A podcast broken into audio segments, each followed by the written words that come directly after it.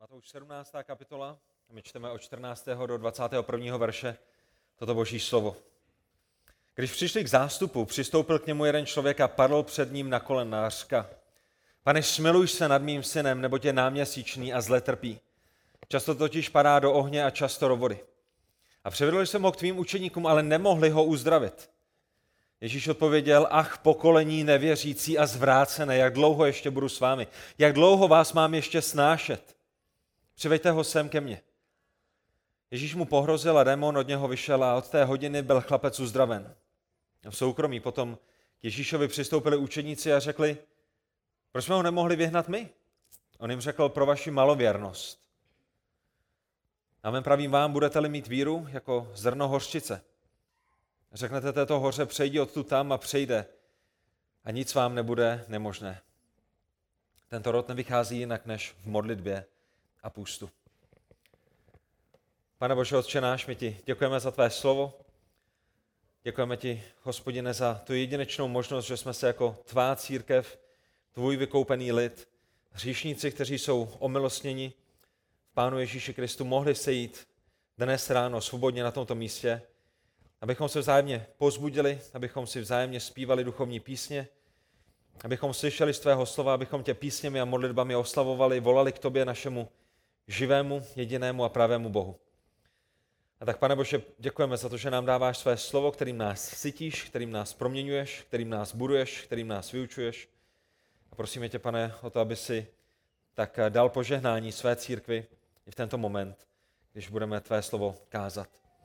Ty nám soustředěnost, pomož mě dobře tvé slovo komunikovat. Za to tě prosíme pro tvoji slávu, pro dobro tvé církve, ve jménu našeho drahého spasitele, Pána Ježíše Krista. Amen. Můžeme se posadit. Ten, zamní, ten hlavní záměr raději dnešní pasáže je to Ježíšovo neskutečné zaslíbení, které přichází ve verši 20. Když se podíváte do verše 20., tak je tam opravdu dech beroucí zaslíbení Pána Ježíše Krista, který říká svým učeníkům a, a v důsledku každému jednomu z vás, kteří patříte do boží rodiny, budete-li mít víru jako zrno hořčice, nic vám nebude nemožné. Je to zaslíbení, které snad všichni křesťané znají, pravděpodobně ho každý křesťan slyšel v jedné nebo v druhé formě, ale je to zaslíbení, kterému si myslím ne všichni správně rozumí, nebo ne kterému všichni správně rozumíme. A samozřejmě toto zaslíbení, budete-li mít víru jako, jako zrno horčice, nic vám nebude nemožné. Nejčastěji v této době slýcháme z úst šarlatánů, jako jsou Benny Hinn, jako jsou Kenneth Copeland, jako je Joyce Myers, nebo, nebo jako je Todd White. Ne, James White, James Whitea máme rádi, James Whitea si vážíme, ten věrně vykládá boží slovo, ale, ale Todd White a mnozí další, kteří se, nebo který, kteří se nazývají kazateli evangelia, ale nejsou, nejsou ničím jiným než kazateli prosperity a kteří pouze na sebe berou jméno Pána Ježíše Krista, kteří se pouze uh, tváří jako křesťané, ale kteří manipulují boží slovem, slovo boží zneužívají a nekáží biblické evangelium, ale, ale pouze tahají z lidí peníze. A slibují lidem naplnění každého jejich rozmaru, každé jejich světské a tělesné touhy a slibují jim, zas, slibují jim že jejich přání a jejich tužby a jejich sny budou, budou naplněny pouze, když budou mít víru. A ta jejich víra samozřejmě musí být naplněná tím, že zasíjí semínka víry ve formě finančního daru, který nebude dán nikomu jinému než právě jim.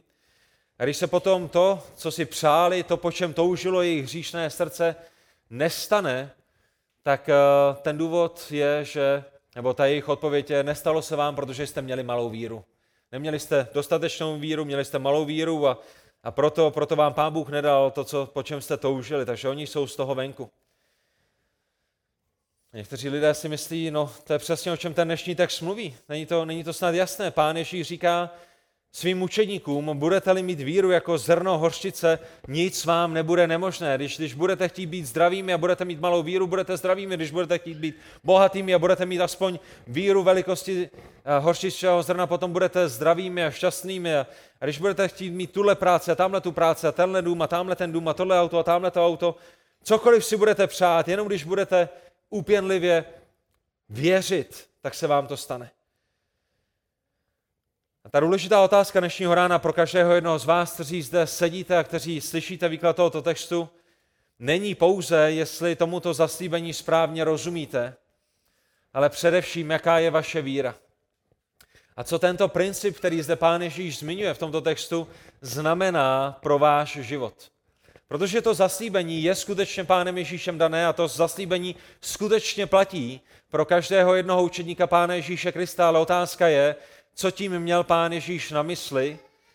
A samozřejmě v souvislosti s tím, co tím Pán Ježíš měl na mysli, přichází také to, aby každý jeden z nás zvážil, jaká je naše víra, komu, čemu důvěřujeme, na čem stojíme. Kdybyste se podívali do toho našeho textu, tak to, co byste viděli, je, že ve verších 14 až 18 Matouš zaznamenává historickou událost, která slouží jako ilustrace. A pán Ježíš tímto způsobem velice často jednal v jeho službě, není to tak? A nejprve něco udělal, nejprve někoho uzdravil, nejprve z někoho vyhnal nějakého nečistého ducha, nejprve, nejprve šel po vodě, nejprve utišil bouři a teprve potom na základě té historické události, té skutečné události, která se skutečně odehrála, dal svým učedníkům nějaký důležitý princip, nějaké důležité vyučování. A tak verše 14 až 18 jsou ilustrací, která je založena na té historické události.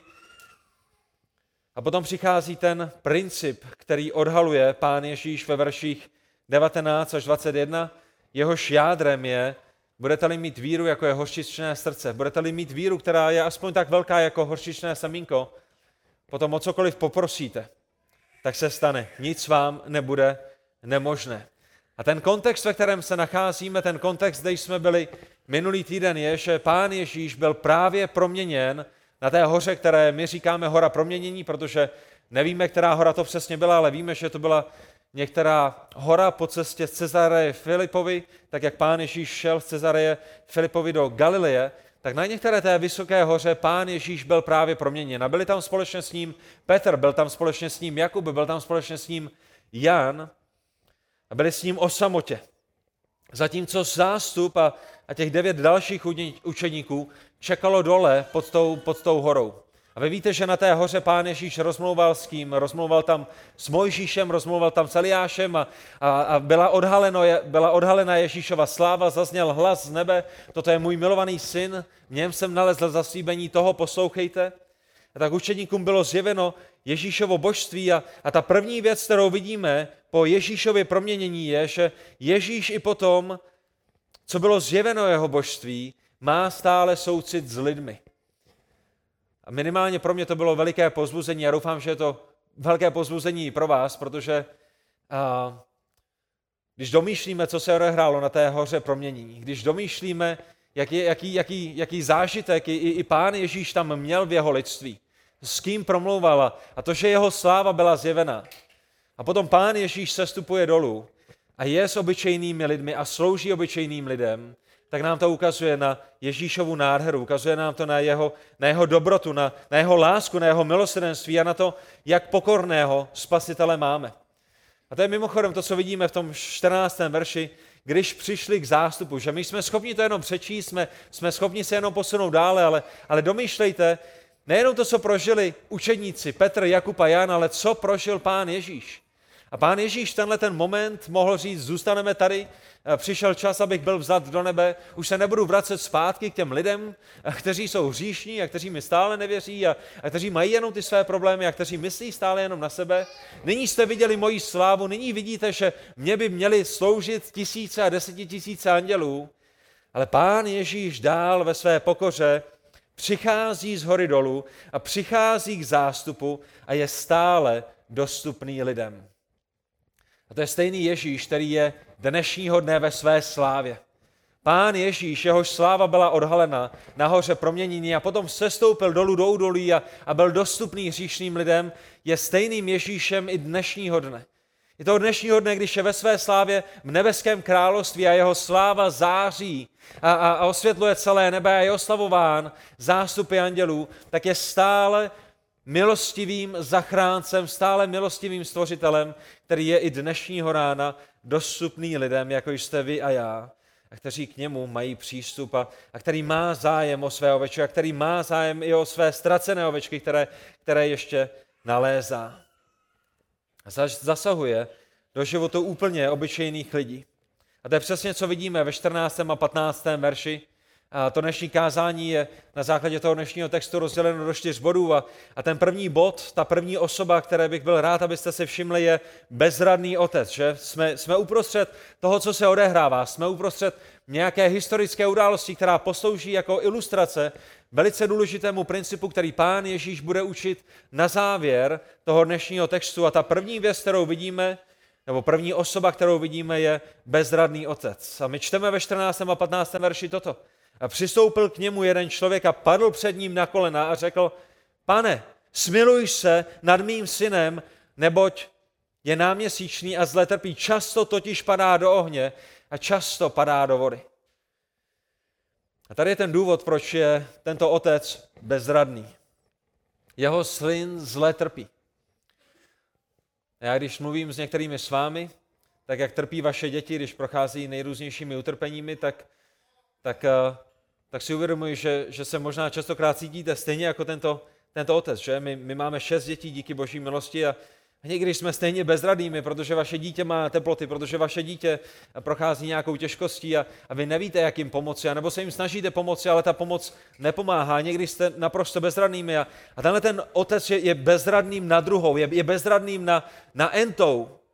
Jeho syn nejenom, že zle trpí, ale, ale je náměsíčný, což největší pravděpodobností znamená, že má opravdu silný případ epilepsie. Uh, u Lukáše nebo u Marka se píše o tom, že, že když padá, tak, tak mu jde pěna od úst. A, a pokud jste někdy byli v přítomnosti člověka, který trpěl epilepsí a dostal epileptický záchvat, tak vidíte, jak je to opravdu smutné, jak je to složité a, a vy nemůžete nic jiného, než ho jenom držet a, a, a, a držet ho, možná se za něj modlit, aby, aby se nezranil, aby se o něco nebouchl a, a voláte lékaře a doufáte, že přijedou včas předtím, než, než ta jeho situace bude, bude ještě více bezradná.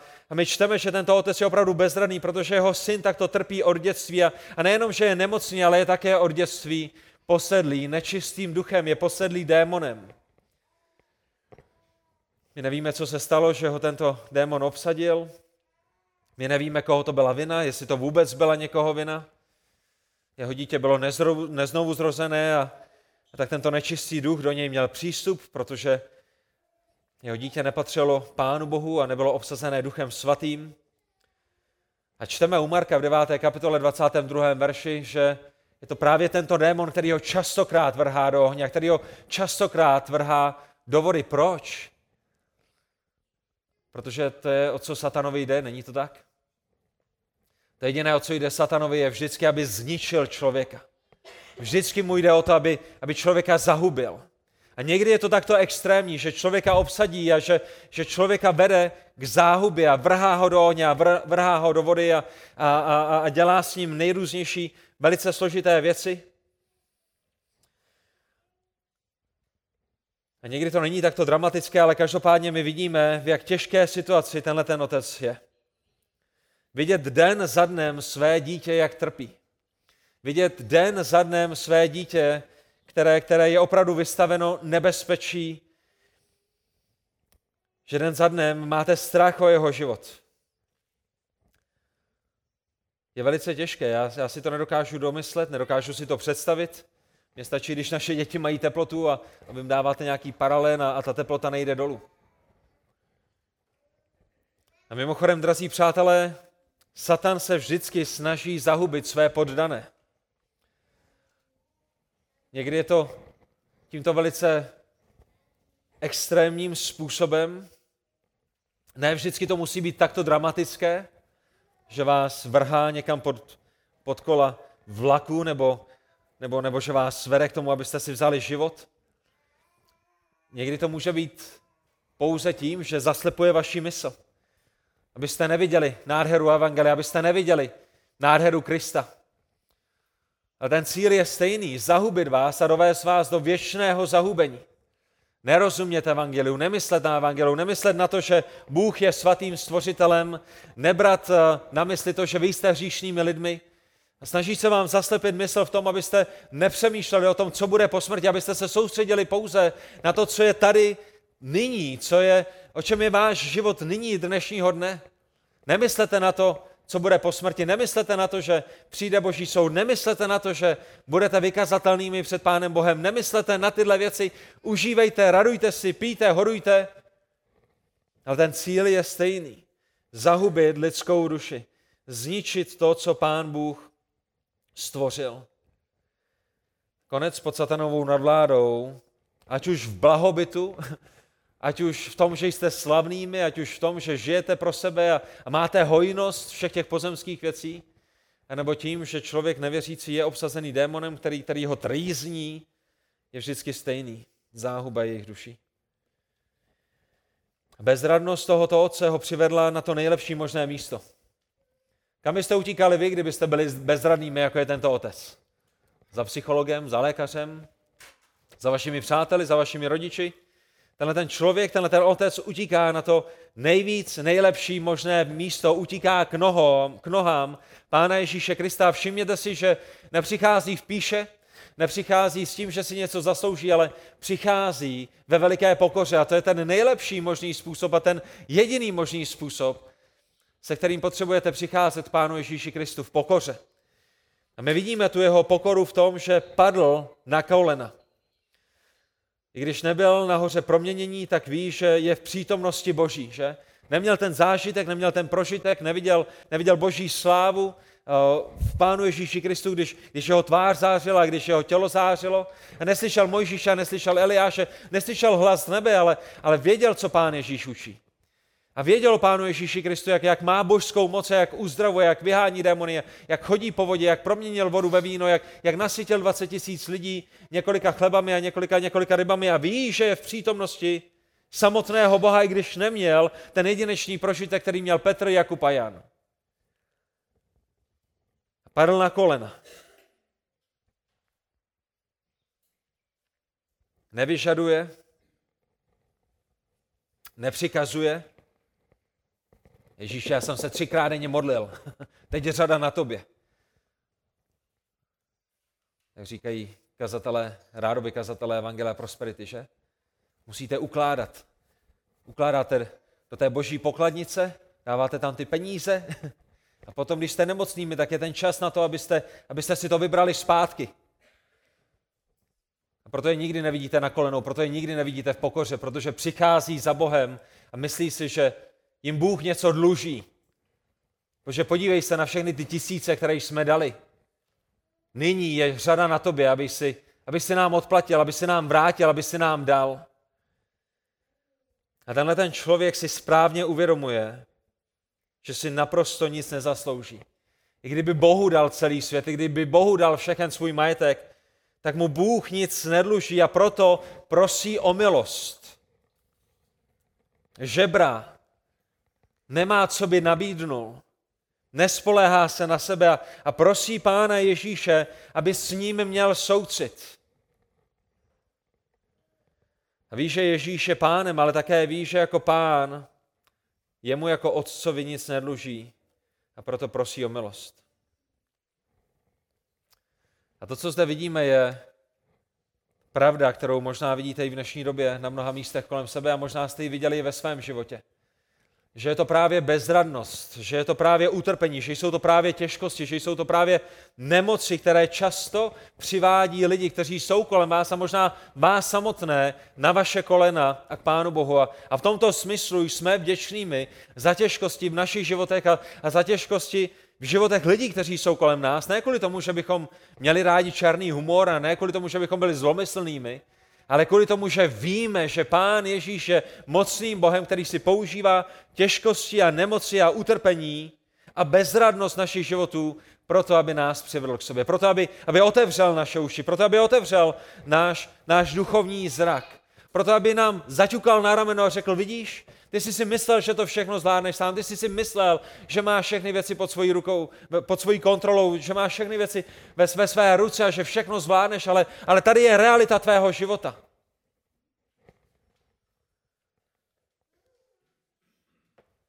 Jsou věci, které nezvládneš. Je, je, je, je na čas, aby si se zastavil, je na čas, aby si přemýšlel.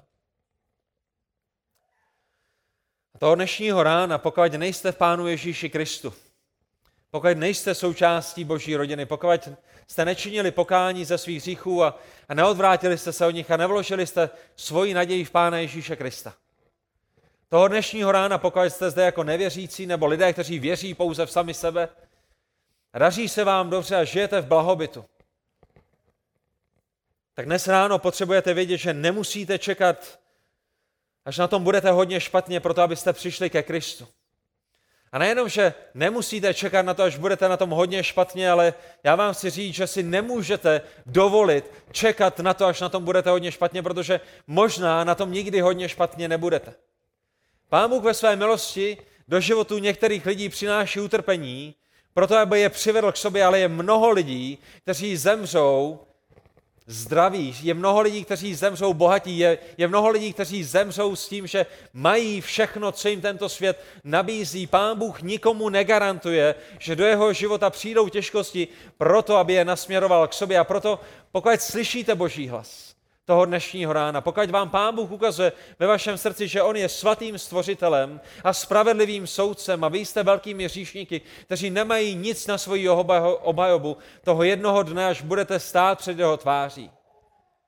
Potom potřebujete již dnes činit pokání. Potom si nemůžete dovolit čekat na to, až budete nemocnými, až budete procházet utrpením, až, až vám někdo něco udělá a, a, a vy začnete hledat Pána Boha. Pokud dnes slyšíte Boží hlas, nezatvrzujte svá srdce, ale, ale utíkejte ke Kristu.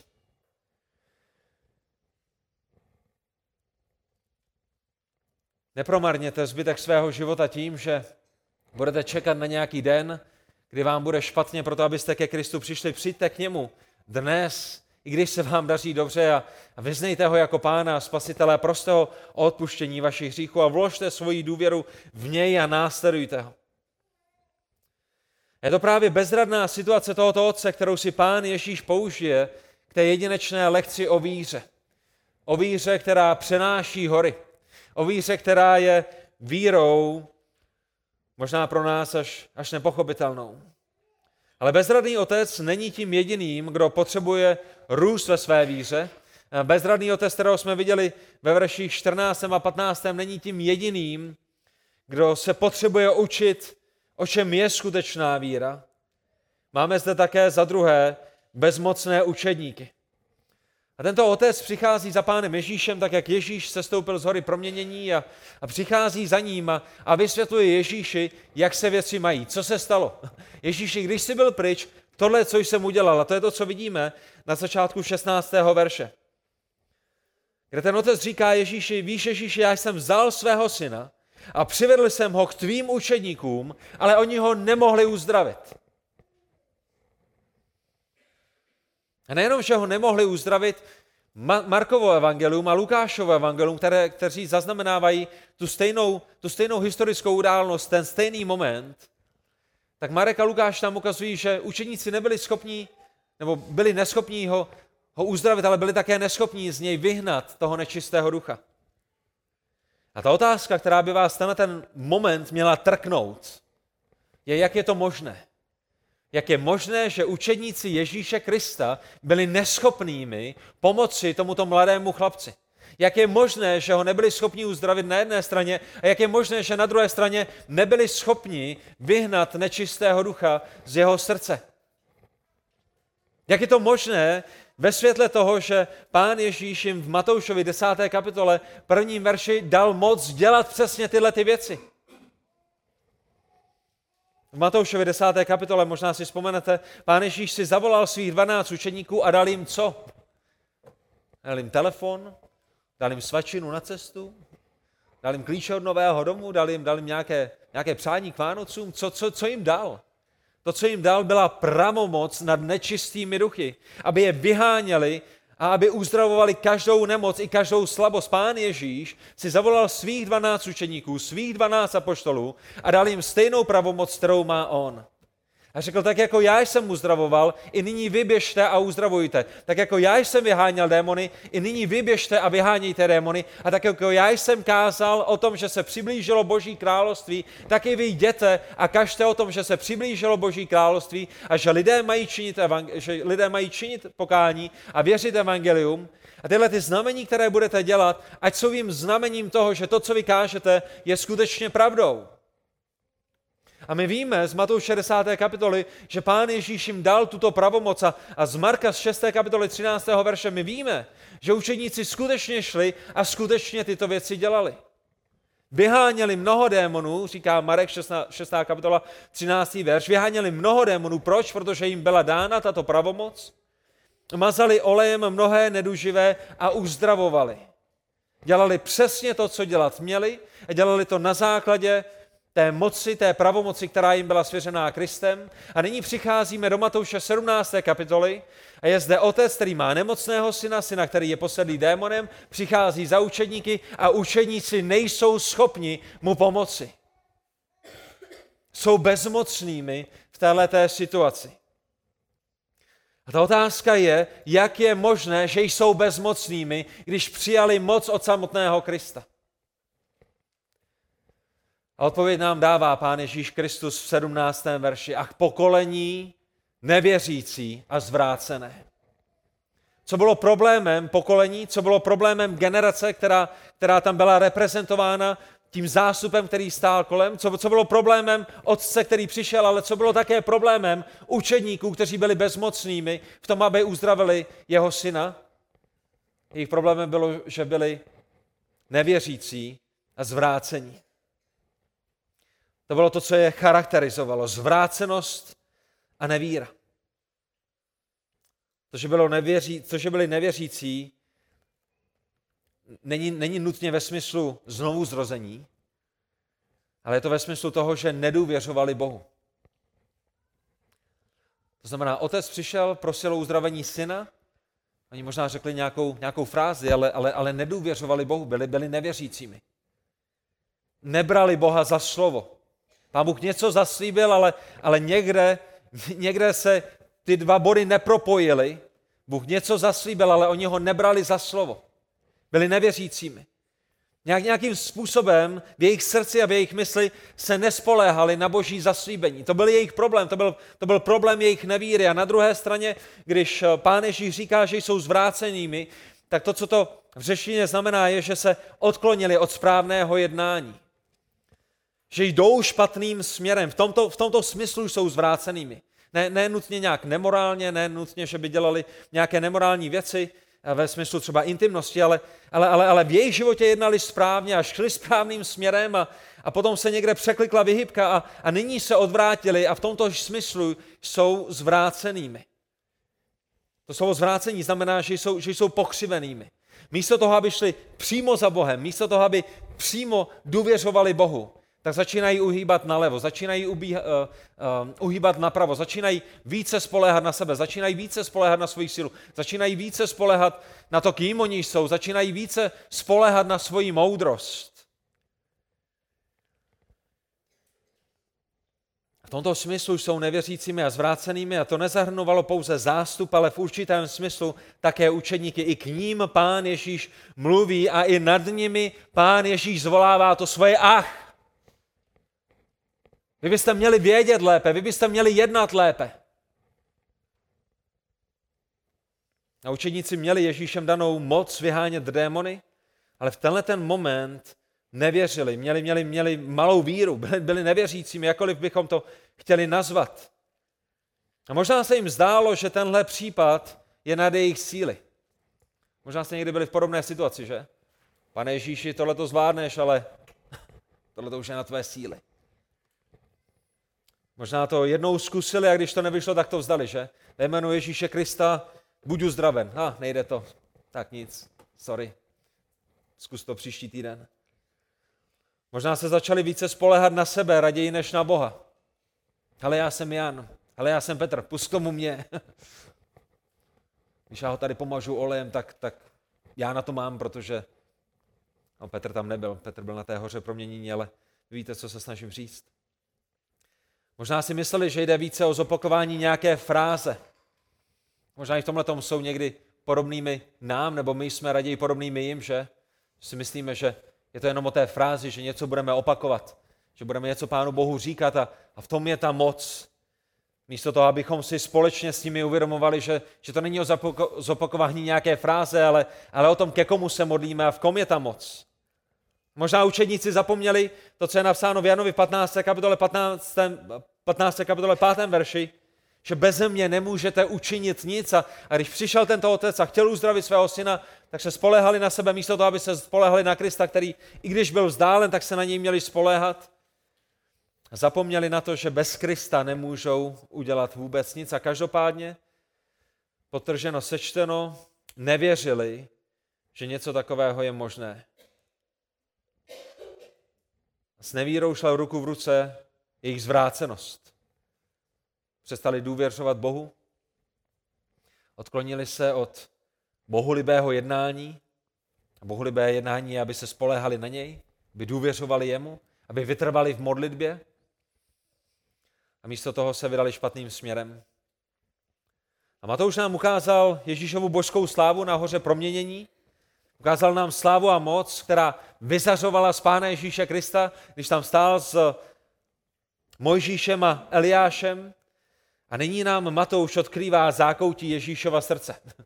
Jsme viděli jeho slávu, viděli jsme jeho božství a nyní vidíme Ježíšovo spravedlivé rozhořčení. Ježíšovu spravedlivou bezhříšnou frustraci. Jak dlouho ještě budu s vámi? Jak dlouho vás mám ještě snášet? A všimněte si, že pán Ježíš není schovývavý vůči nevíře. Nedůvěra Bohu není nikdy chválihodná. A není ani Ježíšem tolerovaná mezi jeho následovníky. Víte, někdy člověk mluví s lidmi, kteří nežijí tak, jak by měli žít, když se nazývají křesťany. Jsem křesťan, patřím Ježíši, jsem spasen. To je, to, to, to je hezké, že to vyznáváš, to je hezké, že to říkáš, ale tvůj život na to neukazuje. Ty, ty, ty neposloucháš Ježíše Krista, ty ho, nenasled, ty ho nenásleduješ. Ty, ty, ty říkáš, že mu patříš, ale, ale tvůj život ukazuje úplně něco jiného. A někdy ta odpověď, která se vám dostane, je, no jo, ale, ale já mám malou víru. Víš, já jsem, já jsem na začátku svého křesťanského života, i když, i když jsou znovu zrozenými 20-30 let. Ale já nejsem kazatelem jako ty, já, já mám jenom tu svoji dětskou víru.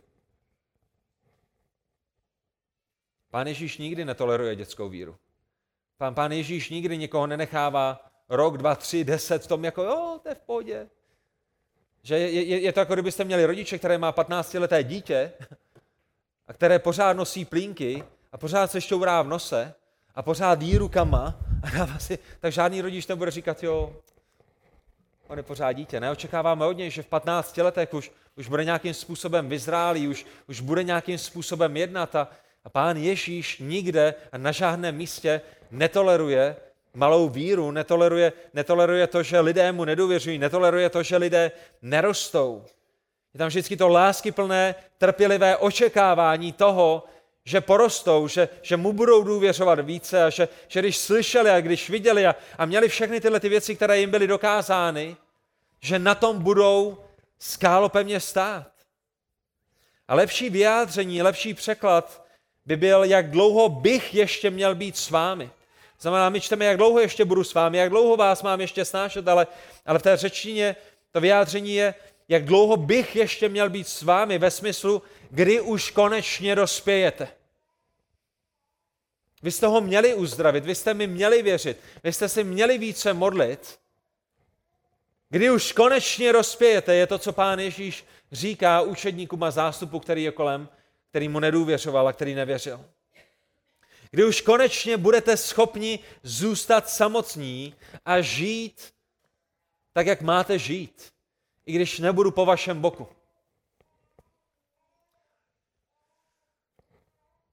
A někdy je to podobné v našem životě, že? Možná, možná si vzpomenete na to, když jste byli děti, kdy byl ten jediný čas, kdy jste si uklidili pokojíček. Když máma stála kolem. Uklid si pokojíček. Kdy byl ten jediný den, kdy jste udělali nádobí, když táta stál kolem. Udělej to nádobí. Kdy byl ten jediný moment, kdy jste si udělali domácí úkoly, když máma a táta stáli nad vaším ramenem, dělej tu domácí úkol. Pán Ježíš říká, kdy už konečně budete schopni mi udělat si domácí úkoly a uklidit si pokojíček a, a udělat nárobí, když já budu zrovna na chvíli pryč. Když, když konečně budete samostatnými, když mi konečně budete důvěřovat, i když nebudu stát po vašem boku. Pán Ježíš očekával, že na základě všech věcí, které slyšeli a všeho toho, co, co viděli a co zažili, budou již více vyspělými ve vaš, v, jejich, v jejich víře. Pokud jste někdy frustrováni vašimi dětmi, pokud jste někdy frustrováni vaším manželem nebo manželkou, že, že znovu a znovu dělá ty věci, které dělat nemá, znovu a znovu dělá věci, které, které, které, které, které vás vytáčejí. Pokud jste frustrováni bratrem a sestrou v Pánu Ježíši Kristu ve sboru, protože už po 150. dělají tu stejnou věc a, a ještě se tu lekci nenaučili, tak to je malá ochutnávka toho, jak je pravděpodobně někdy Pán Ježíš frustrován s vámi.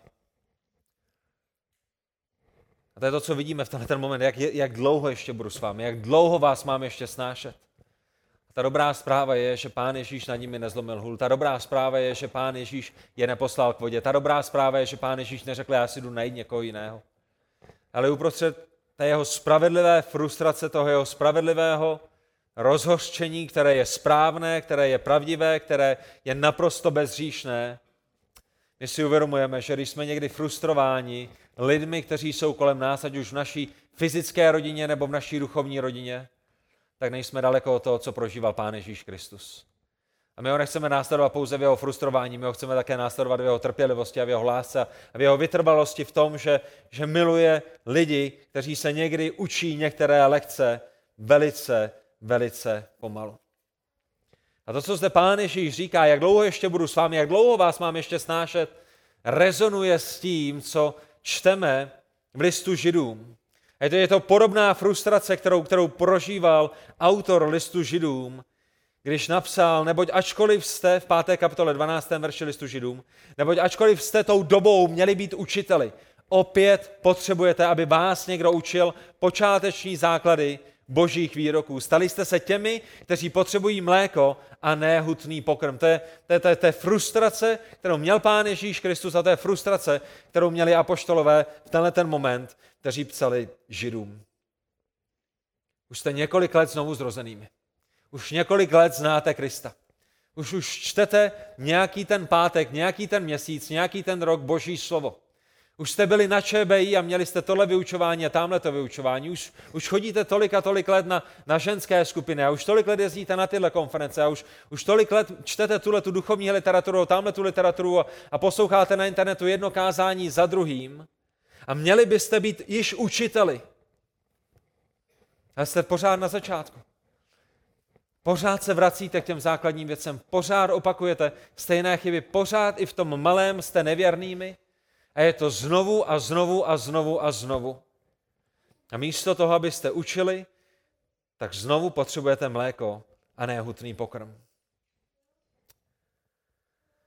A tam, kde byli učeníci bezmocnými pro svou nevíru, tam je Pán Ježíš mocným, protože jejich víra není něčím, co by Pána Ježíše spoutalo, co by Pána Ježíše omezilo. A vy někdy slyšíte od těch eh, lidí, kteří se nazývají kazateli evangelia, ale nejsou, že ten důvod, proč se něco nestalo, je, protože člověk měl malou víru. Nebyl si uzdraven, protože máš malou víru. Pán Bůh ti nepožehnal tady v tom, protože máš malou víru, ale, ale všimněte si, že Pán Ježíš ve svém božství není omezen malou vírou nebo nevěrou těch lidí, kteří jsou kolem něj. A tam, kde Satan obcházel jako lev řvoucí a hledal, koho by pohltila, zničila, a v tenhle ten moment je to ten malý chlapec, který, který, je, který je obsazen démonem, který je posedlý démonem. Tam je pán Ježíš lvem z Judy, který vysvobozuje a uzdravuje a je jedno, jakou víru mají lidé, kteří jsou kolem něj.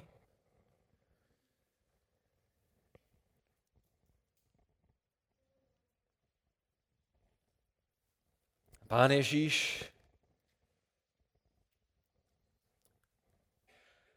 je v tomto ohledu naprosto bezkonkurenční. A to je třetí bod dnešního kázání. Pán Ježíš přišel z hory proměnění a byl konfrontován.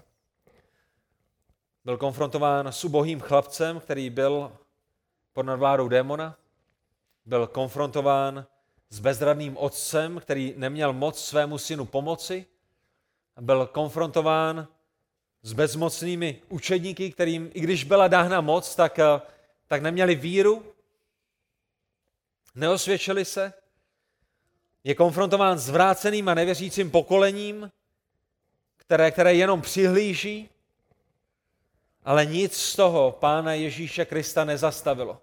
A to je dobrá zpráva pro vás, pro všechny, kteří někdy máte malou víru. Pán Ježíš je bezkonkurenční a Pán Ježíš je nezastavitelný. Pán Ježíš nepotřebuje vaše svolení, Pán Ježíš nepotřebuje, abyste měli velkou víru k tomu, aby on něco naplnil.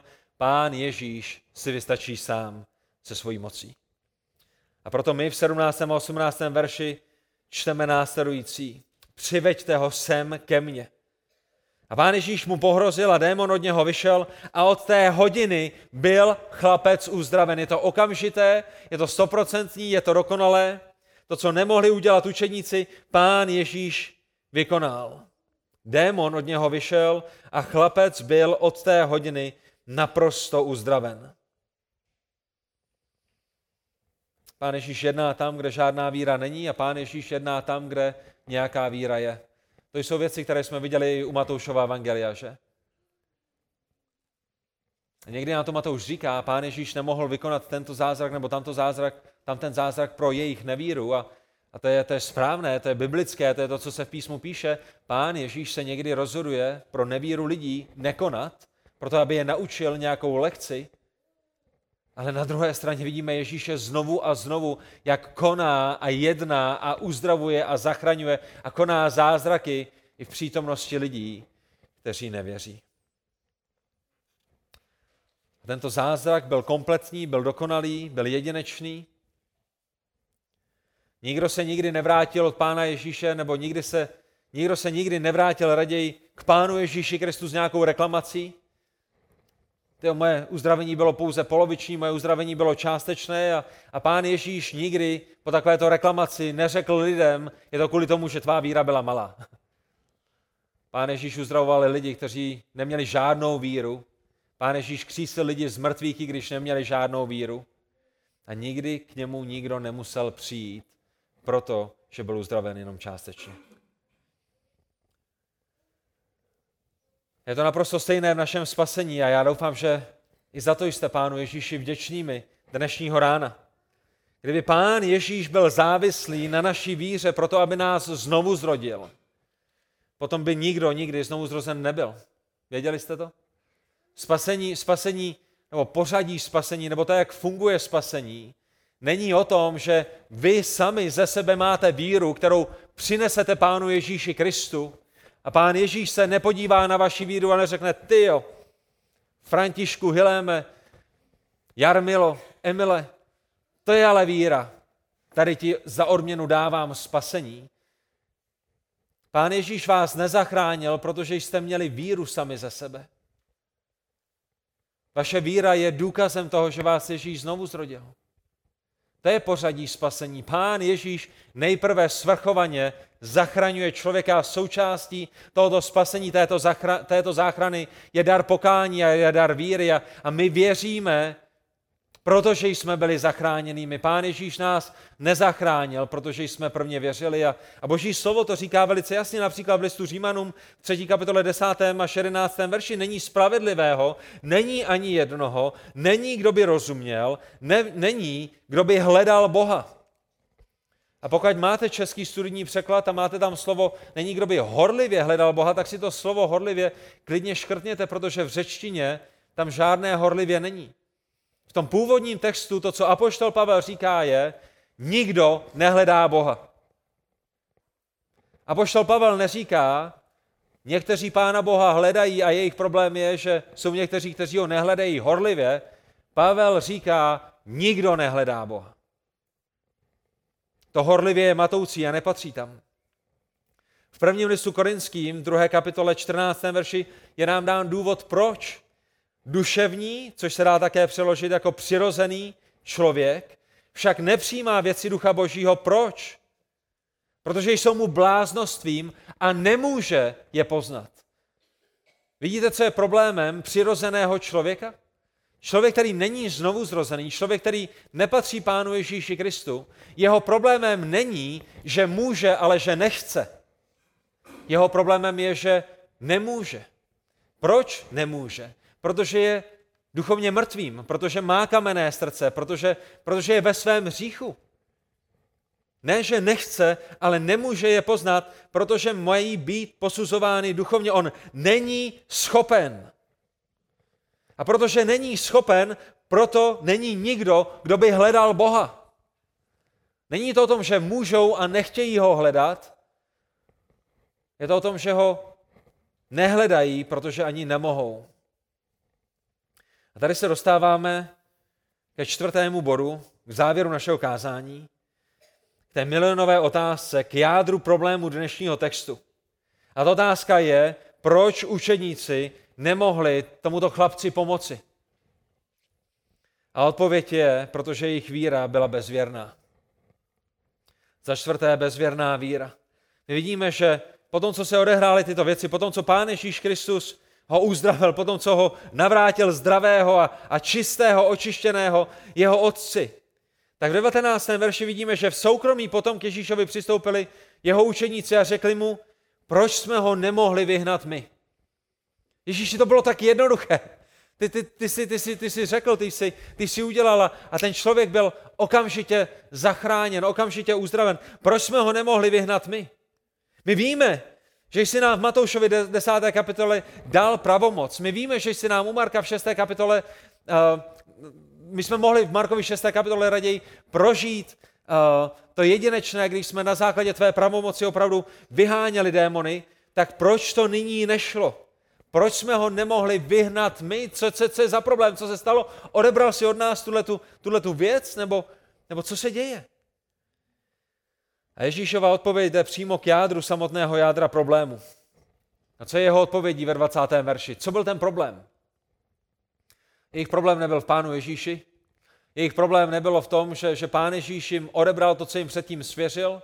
Jaký byl jejich problém ve 20. verši? Jejich problém bylo, že nevěřili tomu, co jim pán Ježíš řekl. Ano, když šli poprvé, když šli u Marka 6. kapitole, tak věřili a jednali a, a vyháněli a uzdravovali, ale, ale o několik kapitol později, o několik měsíců později v 17. kapitole Matoušova Evangelia, jejich víra ochabla, jejich víra se vytratila, jejich, jejich víra byla pryč.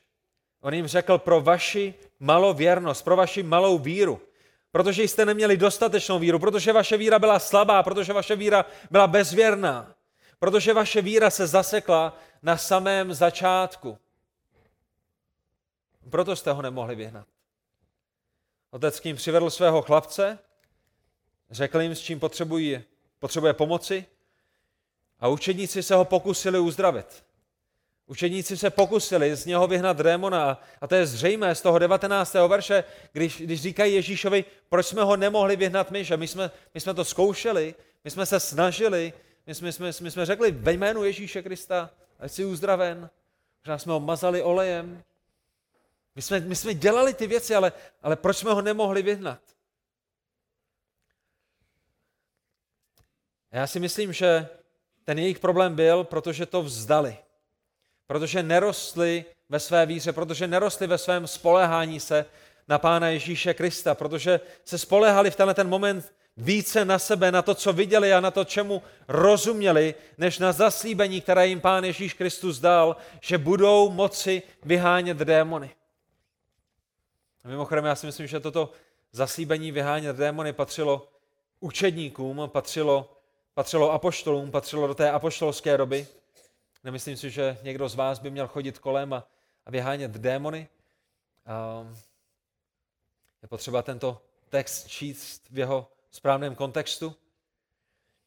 Ale jejich víra byla silná a velká jen do té doby, co viděli okamžité výsledky. A zkuste to romýšlet společně se mnou. Pán Ježíš se je snažil naučit nějaké lekce. Pán Ježíš chtěl, aby rostli ve své víře.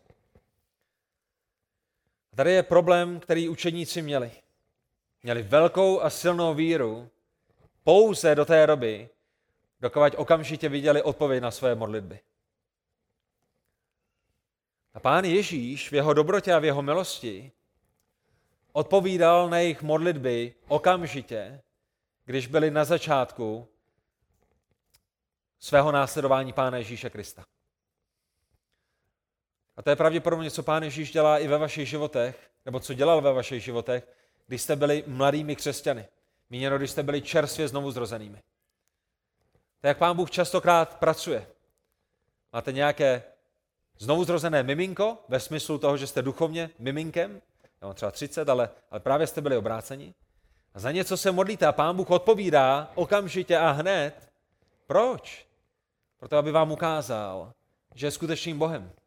Proto, aby vás jako duchovní děti naučil, utíkejte ke mně, modlete se a proste a já vám odpovím. A učedníci a děti, duchovní děti, jako jsme my, jako jsem já a vy, jako jsme byli, když nás Pán Ježíš znovu zrodil, utíkáme k našemu Bohu a prosíme a, a Pán Bůh ve své milosti častokrát odpovídá okamžitě a my se velice rychle učíme lekci, můžeme k našemu otci přijít a prosit ho a on skutečně slyší. Ale potom rosteme a stárneme a pán Ježíš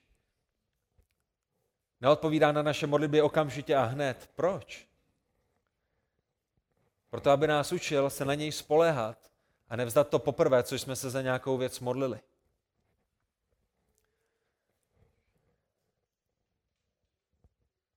Ale problém učedníků byl, že i když už měli být někde dále, tak se zasekli na tom začátku. Pokud lidé byli uzdravováni, tak věřili. Když viděli vycházet démony, tak věřili. Ale když něco nevyšlo hned, když Bůh neodpověděl okamžitě, tak jejich víra byla pryč. A možná je to někdy podobné s vámi. Já vím, že je to někdy podobné se mnou. Je lehké věřit, že se Pán Bůh postará, když přijete doma k ledničce a lednička je plná, že? O, věřím Bohu, že se postará. A je lehké Pánu Bohu věřit a mít silnou víru, že může někoho uzdravit, když vaše dítě naleží na jipce a, a hraje si někde na zahradě a je naprosto zdravá, je v pořádku. A je lehké věřit, že Bůh má moc nad mořem, když jste v lodi a kolem není žádná bouře, že? Je lehké věřit, že vás Pán Bůh provede údolím stínů smrti, když, když je jasné poledne a slunce svítí a ptáčkové zpívají. Problém učeníků byl, že byli malověrnými, že věřili jenom, když věci šly tak, jak měli jít, ale to, co potřebovali, byla, to, co potřebovali, byla víra jako zrno hořčice. Víra, která roste a která důvěřuje Bohu, i když se věci nedějí okamžitě. A to je to, co Pán Ježíš říká. Amen, pravím vám, budete-li mít víru jako zrno hořčice. Řeknete této hoře, přejdi o tam tu tam a přejde a nic vám nebude nemožné. A všimněte si, že pán Ježíš neříká, že když budou mít ohromnou víru, potom jim nic nebude nemožné. Ale že stačí, aby měli tu nejmenší možnou víru, že to je ten, to je ten obraz, který pán Ježíš vykresluje, stačí, aby měli malinkatou víru, víru, která je tak malá, jako je hořčičné zrníčko. Jak to? Protože moc není ve velikosti vaší nebo mojí víry. Moc se nachází v tom, v koho věříme. Není to o tom, že máte velkou víru a vaše velká víra dokáže, dokáže velké věci. Když budete mít velkou víru, že proběhnete tady zdí a zůstanete zdravými a nebudete muset být převezeni do nemocnice, je jedno, jak velkou víru budete mít. Můžete věřit celý den, že můžete skočit z letadla v deseti tisících metrech a mávat rukama, ale hlavně, že věříte, hlavně, že máte velkou víru a nic se vám nestane? Není to vaše víra, která zahraňuje, to je to předmět vaší víry a, a proto stačí malá víra ve velkého Boha, která obrazně koná veliké divy, ale není to víra, je to, je to velký Bůh, kterému důvěřujeme. A víra, která skutečně důvěřuje Bohu, je vírou, která roste. A to je proč pán Ježíš mluví o víře, která je jako horšičné semínko.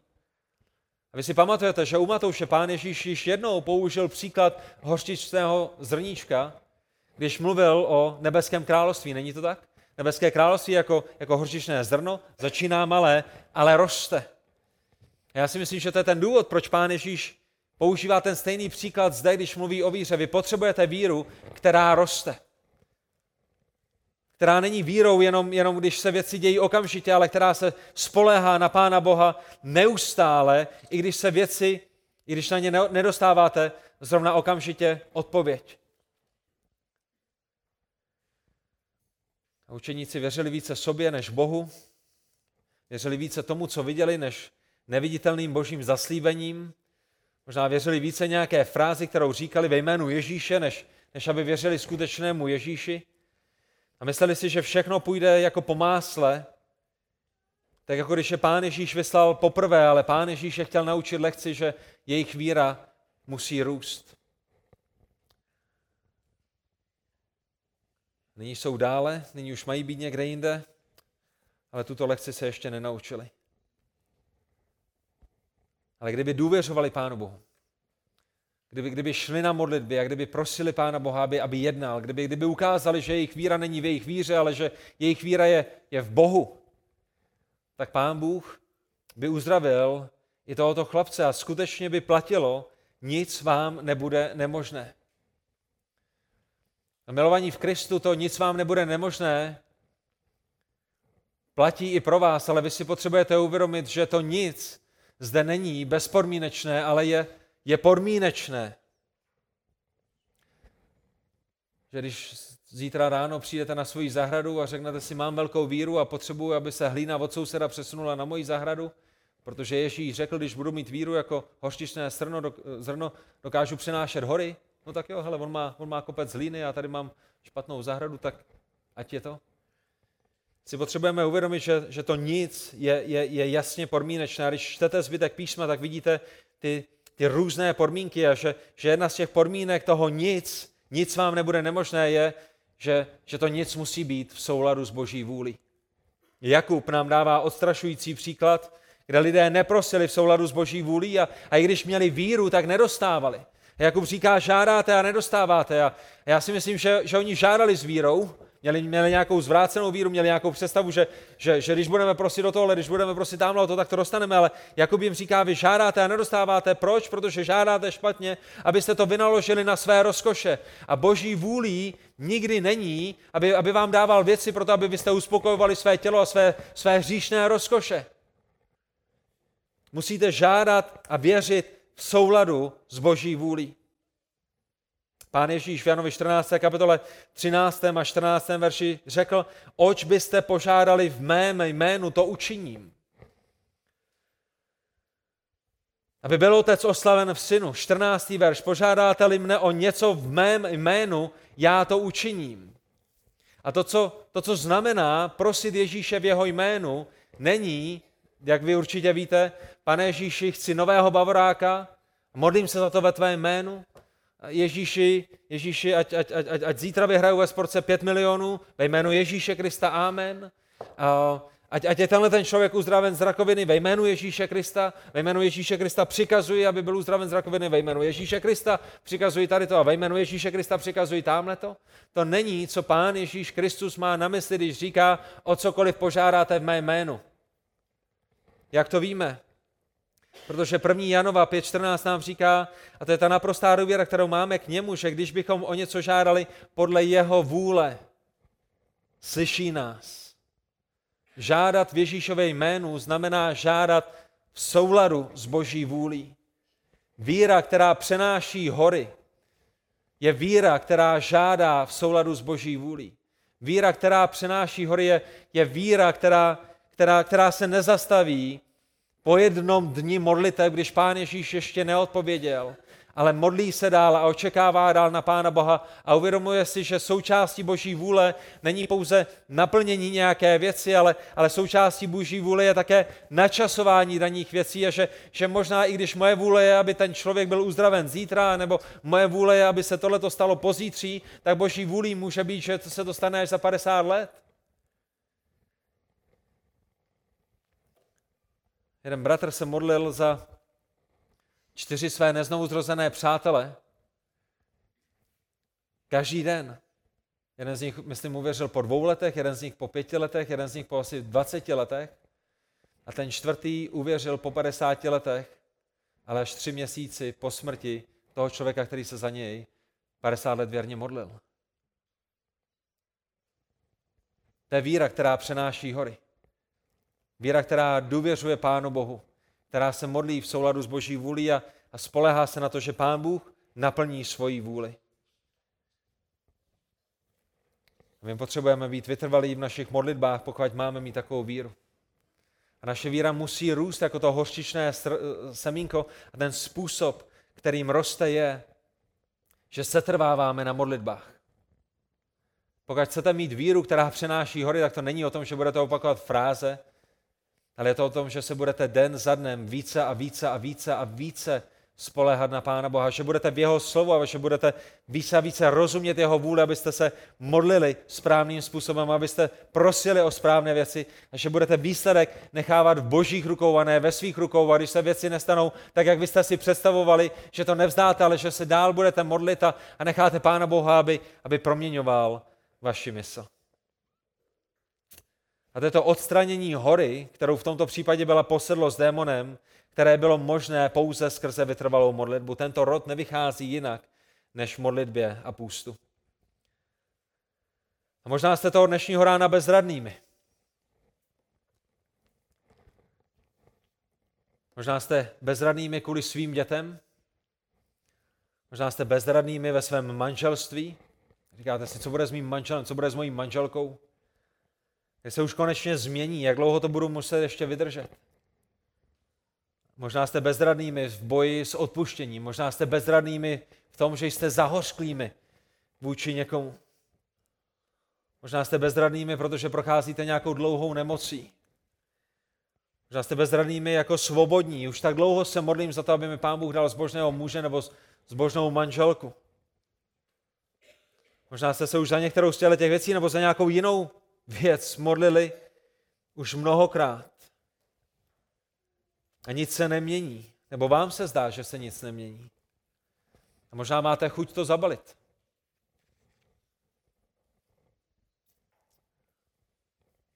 Možná jste ve stejné situaci, jako byli oni. Možná i vás Pán Bůh dnešního rána učí, o čem je skutečná víra a jak v ní růst. Že se potřebujete spolehat na Pána Boha. Že se potřebujete o to více modlit a očekávat na něj. Takže můžete nalézat potěšení v tom, že to není o tom, abyste měli velkou víru, aby Pán Bůh začal jednat. A můžete být Pánu Bohu vděčnými za to, že stačí i malá víra ve velkého Boha, která koná divy, protože je to velký Bůh, který koná divy.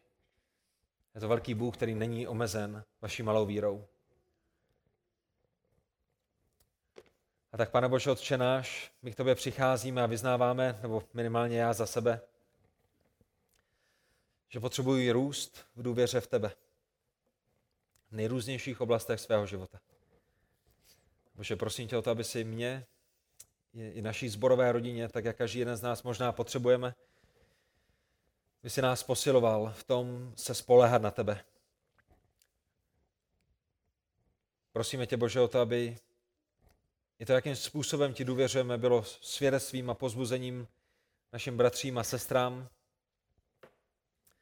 Bože, my ti děkujeme za to, kolikrát už si odpověděl na naše modlitby. My ti moc děkujeme za to, kolikrát už si se oslavil a, a kolikrát jsme se modlili za nějakou věc a, a ty, jsi, ty, ty jsi naplnil, protože byla v souladu s tvojí vůlí a, a my jsme se mohli radovat z toho, jak mocným Bohem jsi. Bože, děkujeme za to, že nás necháváš procházet i, i dlouhými, sáhodlouhými zápasy. A i v tom nám ukazuješ, jak moc se musíme spolehat na tebe a že opravdu ta síla není v nás a, a není v těch hliněných nádobách, ale, ale je v tobě a v moci tvého evangelia. A tak Bože, prosím tě za tento zbor, prosím tě i za další zbory, které máš zde v Čechách, které tě milují a které tě následují, aby si je posiloval, aby se spoléhali na tebe, aby volali k tobě, aby jejich víra mohla růst.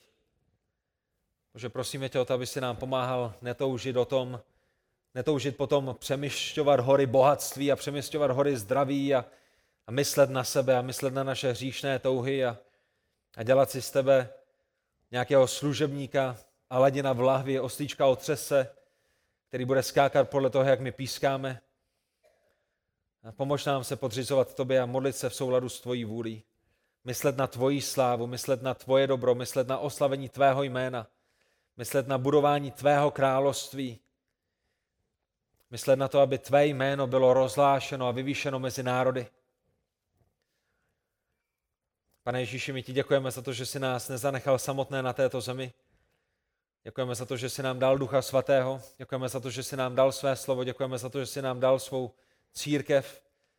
Děkujeme za to, že se můžeme společně pozbuzovat a tak tě prosím o to, abychom se pozbuzovali i uprostřed těch našich zápasů a těžkostí, kterými procházíme, abychom byli lidmi, kteří nemají na mysli pouze své vlastní zájmy, ale, ale měli na mysli zájmy druhých.